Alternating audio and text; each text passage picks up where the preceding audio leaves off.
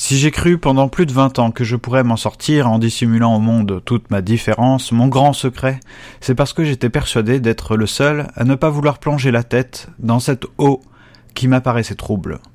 Le vent m'empêchait alors de parler et j'ai eu l'impression que ma vie allait trop vite pour moi, si vite que je n'ai pas été témoin de ma propre vie.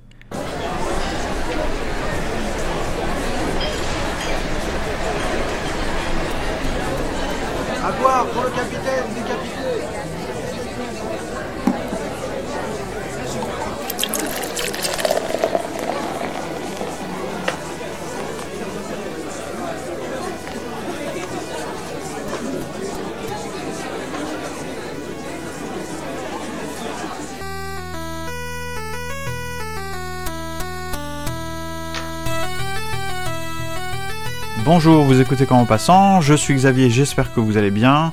Dans ce 24e épisode, nous sommes approximativement le 12 novembre 2016, euh, nous allons, petite originalité, vous parler d'un roman que j'ai écrit euh, il y a fort longtemps, il y a plus de 10 ans, qui a été édité aux éditions du Retour, donc en octobre 2006. Ce roman s'intitule Menaxen. La lumière avait lentement repoussé l'obscurité dans les recoins de la chambre, de la ville et de la pensée. L'ombre, l'impénétrable noirceur qui avait caché le monde et l'avait progressivement dévoilé, s'était recroquevillée dans ses derniers abris. Figée, elle prenait des postures nerveuses et rondes.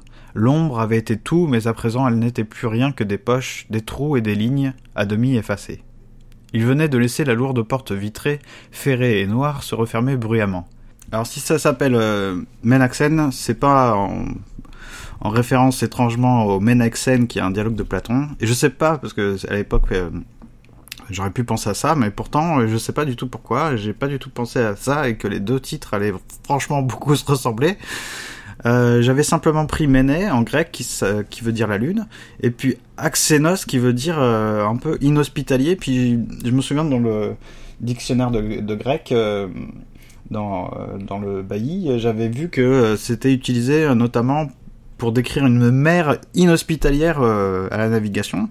Donc j'avais combiné euh, les deux mots, ça avait donné euh, Meneaxen, d'ailleurs c'est le vrai prénom du personnage, et puis j'avais après je me suis dit tiens c'est peut-être sympa qu'en fait on l'appelle comme ça un peu en, on raccourcit son prénom et on dit Menaxen.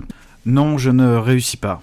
Non je ne réussirai pas ma vie car je n'ai jamais fait les choix adéquats à une vie réussie. Je n'ai jamais pris au sérieux ces choix, je n'ai jamais cru que les grands enjeux de ma vie se régleraient par ces choix, et je sais que d'une manière ou d'une autre, j'ai fait le bon choix en refusant ces idioties. Et puis cette fille, je ne la reverrai jamais. Elle ne me rappellera pas. À vrai dire, à dire franchement ce que je pense, à avouer mon malheur à ma conscience, si la vie n'était que cela, ou pour mieux dire, s'il fallait que je conçoive la vie comme l'opportunité d'avoir un travail, une famille, en somme, une absurde reconnaissance sociale, je préférerais mourir aujourd'hui. Car alors je n'éprouve pas ce désir de réussir ma vie. Je refuse qu'il y ait une image de moi ou mon nom quelque part. Mais alors pourquoi rester? Est-ce parce que, malgré tout, je suis attaché à la vie? Attaché à ma perte? Non, je vous en prie, je suis capable de penser plus en profondeur et je suis surtout capable de prendre un vrai risque, d'agir pour autre chose. Alors, pourquoi parler de Menaxen? D'abord, peut-être parce que quand on n'a rien à dire, on parle de soi, des choses qu'on a fait. Et puis euh, ensuite, euh, c'est valable aussi pour la littérature, ça, pour l'écriture, c'est-à-dire que peut-être que quand on n'a rien à écrire, euh, on écrit sur soi finalement, et qu'on a la prétention que ce qu'on écrit sur soi, sa propre vie, euh, est une grande leçon pour l'humanité et on universalise, on généralise euh, quelque chose qu'on a fait, qui n'est qu'une singularité, une singularité qui souvent, euh, malheureusement, euh, ressemble à beaucoup d'autres singularités. tout le monde n'a pas son propre monde. Alors bon, je sais pas quelle prétention, quelle arrogance je peux avoir vis-à-vis de ce que j'ai écrit, que ce soit Menaxen ou d'autres textes plus tard, même si visiblement aucun d'autre n'a été publiable à la hauteur d'une publication. Euh, mais euh, en tout cas, je ne viendrai pas à l'esprit d'écrire de raconter ma vie, même si on peut utiliser le jeu. Parce que me suis dit ça il y a longtemps. Bon, après, je vous invite à regarder l'abécédaire. Je pourrais pas vous mettre l'extrait parce que c'est peut-être pas très légal. L'abécédaire de Gilles Deleuze où il parle de la littérature et de la littérature comprise, c'est-à-dire mal comprise, comme une petite affaire privée. Mais euh, je me suis dit ça il y a longtemps. C'était que le jeu euh, le jeu, la première personne euh, singulier était la première forme euh, de, narration, d'écriture, parce que c'était la moins littéraire finalement. Euh, qu'est-ce que j'entends par là? C'est-à-dire que vous demandez à quel... enfin quelqu'un veut écrire, qu'est-ce qu'il fait? Il prend son quelqu'un veut écrire, pas forcément un roman, hein, mais euh, on prend le, stylo, on prend un, cahier, peut-être que ça arrive encore à des jeunes gens aujourd'hui, euh, et puis qu'est-ce qu'on fait? Finalement, on écrit son journal intime. J'ai fait ceci, j'ai fait cela, et euh, ne... Alors, je me souviens de mon prof de, de, français en seconde qui nous disait que tout texte était littéraire. et moi, je pense pas, en fait, que tout texte soit littéraire. Non pas que ça soit une grande théorie à comme s'il y avait un débat à avoir. Euh, mais parce que les romans, les grands romans qui peuvent s'écrire euh, avec un jeu, je pense qu'il faut réussir à, se représenter ça, que ce jeu devient comme un jeu à la troisième personne. Il demeura dans cet état, dans ce vide, pendant quelques minutes, ne parvenait pas même à se rappeler les aboiements tels qu'ils étaient, ni ce chat qui lui avait indiqué une sortie. On ne pouvait pas dire que la sensation ou la sensibilité lui revenait, mais pourtant il revenait bien à quelque chose, à une action, à une présence, à la vue de quelque chose. La lumière restaurait péniblement l'espace dans un coin qui était pourtant encore sombre tout à l'heure. Une tache jaune s'agrandissait, par saccade, si bien que Menaxen se dit qu'il était certainement en train de ramper, dans un conduit, une sorte de galerie, au bord lisse. L'air parvenait également jusqu'à lui. On n'aurait pas su dire si c'était le même qu'en surface. La tache jaune, à force de s'agrandir, disparut en un éblouissement. À la place, une pièce au mur gris, délabrée, auxquelles étaient adossées des étagères d'objets indescriptibles, inconnus, couverts de rouille et de poussière. On sortait de la pièce par une sorte de brèche, plutôt qu'une porte, qui donnait sur une longue passerelle suspendue par de lourdes chaînes. Il était impossible de voir ce qu'il y avait en dessous et on devinait aucune profondeur. Le plancher se balançait d'un mouvement lourd et donnait l'impression d'être solide. Cette solidité la disposition elle-même de ce couloir particulier était inquiétante, et on imaginait quelque danger terrible, une menace qu'il ne fallait pas même voir, se tenant tout juste sous le plancher, écrasé, maintenu. Menaxen traversa, ses pieds faisaient grincer les lattes. Un gémissement aigu, presque un cri, s'échapper des chaînes, des vis et des autres parties métalliques du pont. À l'autre bout, Menaxen eut envie de faire demi-tour afin de mieux inspecter la première pièce et ses curieux objets. Mais sur sa droite se dandinait le, chat. Celui-ci passa par un trou de souris, disparaissant ainsi dans une obscurité. Menaxen ne pouvait pas l'y suivre, mais n'en eut pas la nécessité puisqu'il aperçut une porte, une véritable porte qui ressemblait à une vieille porte en chêne, celle-ci était entr'ouverte et Menaxen n'eut qu'à la pousser pour découvrir une nouvelle pièce, une sorte d'atelier dont le sol était recouvert de paille. Il y avait d'imposants établis, ancrés à la pierre, sur lesquels vieillissaient toutes sortes de pointes, de lances, d'épaisses tiges de fer, des anneaux. Certains morceaux de métal étaient torsadés ou partiellement arrachés comme s'ils avaient été déchiquetés par une machine, ou une mâchoire monstrueuse. Au fond à droite, un petit escalier sombre, en colimaçon, conduisait à une autre strate de ce monde souterrain. Le chat faisait ses griffes sur une petite table en bois accolée au mur, sur laquelle on devinait des pages jaunies et indéchiffrables. Il ne prêtait pas attention à la présence inédite d'un homme ou d'un être semblable à un homme devant euh, rompre sa solitude habituelle, bien que cet endroit, son existence, aurait dû sembler irréel, mais Naxen s'y sentait bien. Non pas bien comme s'il lui était chez lui, mais comme s'il sût ce qu'on y avait fait autrefois, quelles armes on y avait forgées ou réparées, que cet atelier fût là, sous la terre, était chose étrange, sa place n'était pas ici. Bon, en fait, pour tout vous avouer, euh, quand je regarde le manuscrit aujourd'hui, j'essaie de trouver des passages à lire et puis en fait euh, je n'en trouve pas beaucoup. Euh, c'est cruel euh, d'avoir ce regard sur quelque chose qu'on a écrit, même si c'est il y a longtemps, on peut toujours se trouver des excuses. Euh, ce que je voulais vous dire par là, c'est que pourtant, enfin en tout cas, ce premier roman, c'était un peu comme une déclaration de guerre en fait. Melaxen avait bu quelques verres. La marche et la fraîcheur de la nuit ravivèrent un peu le jeu complexe et vif de son esprit. Cette vigueur rassura et nourrit sa méfiance, une méfiance qui ne concernait pas véritablement ses contemporains, mais plutôt des créatures possibles beaucoup plus dangereuses. Il se promenait toujours attentif, aux aguets, prêt à se défendre. Il fit du mieux qu'il pouvait et trouva un compromis dans un minimum d'attention et de relâchement. Il surveillait la rue, promenait son regard sur chaque détail, chaque ombre, et tendait l'oreille. Un son soudain causait en lui une réaction immédiate et vive, rien ne lui échappait. Tout ce qui apparaissait à sa vue était identifié, et il se sentait ainsi en sécurité, confiant en son aptitude à flairer le danger et sa disponibilité à se préserver. Lui qui bien souvent expérimentait qu'il n'était plus qu'un pur esprit se délectait de ces moments où il sentait qu'il était animal. Arrivé dans le hall de son immeuble, il monta lentement l'escalier, faisant glisser sa main sur le mur. L'autre main décrivait des trajectoires aléatoires dans le vide, caressant la surface d'une onde invisible. L'alcool faisait sentir ses effets, surtout à cet instant favorisé par la fatigue. Menaxen ne s'inquiétait aucunement du bruit qui aurait pu réveiller les occupants de l'immeuble, pour la plupart des personnes âgées, et n'en produisait par ailleurs pratiquement aucun.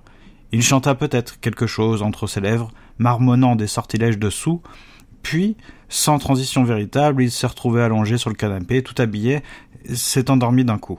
Bon, euh, sachez simplement que Menaxen, ça raconte l'histoire d'un d'un petit bonhomme, euh, d'un jeune homme euh, qui vit tout seul dans une ville dont on, qui a des points communs avec Paris et qui est un insatisfait, qui qui ne veut pas réussir sa vie comme on l'entend et qui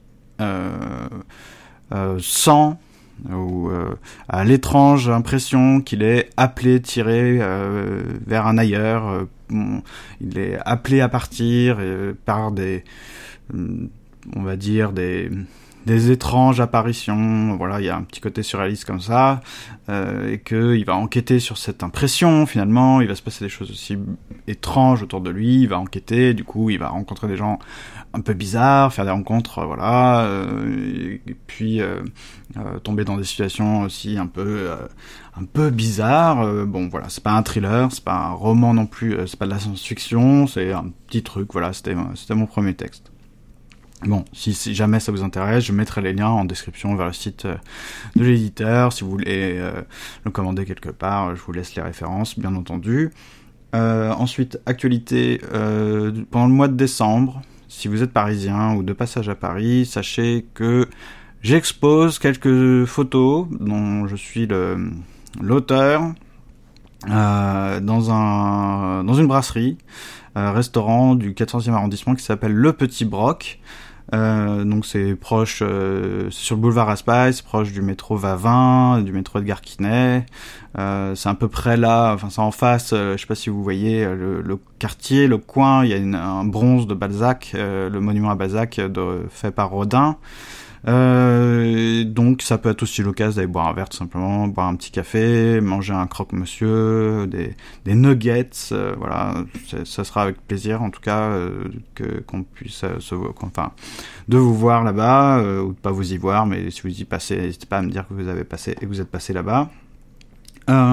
autre chose, il faut pas oublier que nous devons euh, enregistrer euh, tout le tout l'épisode de fin de saison 1. Donc ça sera avec plaisir, bien sûr, hein, euh, qu'on fera cet épisode aussi. C'est l'occasion de faire entendre des voix. Voilà, c'est cool. Euh, alors je vous rappelle, même si tout est sur le site quand en passant, que en gros vous avez jusqu'à aller deuxième semaine de décembre. N'essayez pas trop déborder, parce que j'ai besoin de m'organiser un petit peu.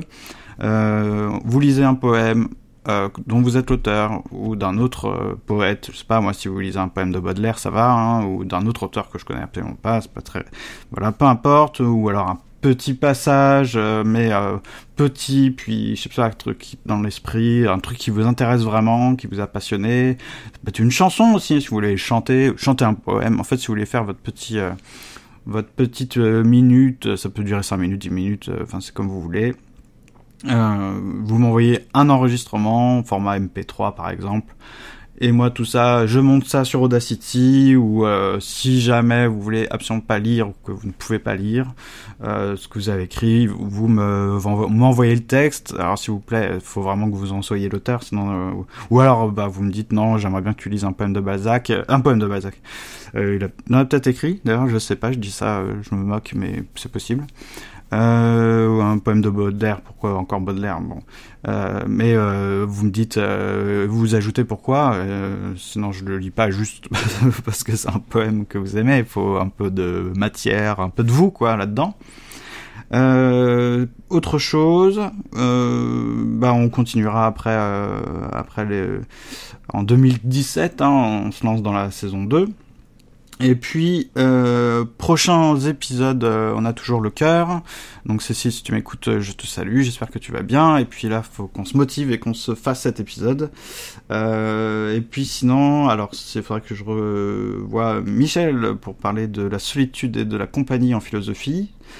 Et prochains épisodes, je ne suis pas encore sûr de ce que je vais faire. J'ai plusieurs trucs un peu incomplets, inachevés qui me trottent dans la tête. Euh, mais je vais vous lire un petit truc là qui appellera peut-être ce qu'on va faire dans le dans l'épisode euh, prochain. Je sais plus déjà si c'est le 25. Euh, je crois que c'est le 25e. Je sais plus. Donc laissez-moi lire ce petit passage. bon, c'est un truc que j'ai écrit il y a très longtemps et ça sera pas sans rapport avec la fuite. On va reparler forcément de la fuite après tout. Hein. Je vous avais dit qu'il faudrait raccrocher les wagons à un moment. Alors, Voici le petit texte. Dans les temps modernes de Chaplin, Charlot se retrouve en prison. Sa misère à l'extérieur est telle qu'il préfère être arrêté, même injustement, pour bénéficier du luxe que constitue la prison comparée à la rue. Charlot est dans le réfectoire avec les autres détenus de la prison. La salle est surveillée par des gardes. Le voisin de table de Charlot a de la cocaïne sur lui. Et des agents de police le recherchent au sein même de la prison. Il se débarrasse de la drogue en la versant dans le verre de son voisin, Charlot, qui naturellement euh, la boit sans se douter de l'étonnant cocktail que son voisin lui a concocté. Les détenus sont rappelés à leur cellule. Les policiers arrivent et fouillent le prisonnier qu'ils suspectaient de posséder de la drogue. Les poches du prisonnier sont vides. La drogue n'y est plus. Elle est à présent dans l'estomac de Charlot. Les prisonniers se lèvent tous ensemble en rang et quittent le réfectoire. Charlot, sous les effets de la cocaïne, ne suit pas ses camarades, si bien que on le, on l'enferme en fait, euh, on referme les portes des, les portes des cellules en l'ayant laissé dehors. Charlot est libre. Il s'est évadé malgré lui. Non, il revient. Il fuit la rue, la liberté, en fait, et non, il fuit la misère et la précarité plutôt que l'enfermement. Alors qu'il revient, des prisonniers tentent de s'échapper et mettent à mal des gardiens. Charlot les empêche de s'enfuir et prête main forte aux gardiens. Il empêche ainsi une double évasion, la sienne et celle des autres prisonniers. Bon voilà, il est fort probable qu'on continue dans cette, euh, sur cette lancée euh, pour l'épisode 25 euh, si il n'y a pas autre chose qui, qui arrive entre temps. Et eh ben écoutez, passez un bon week-end. Ciao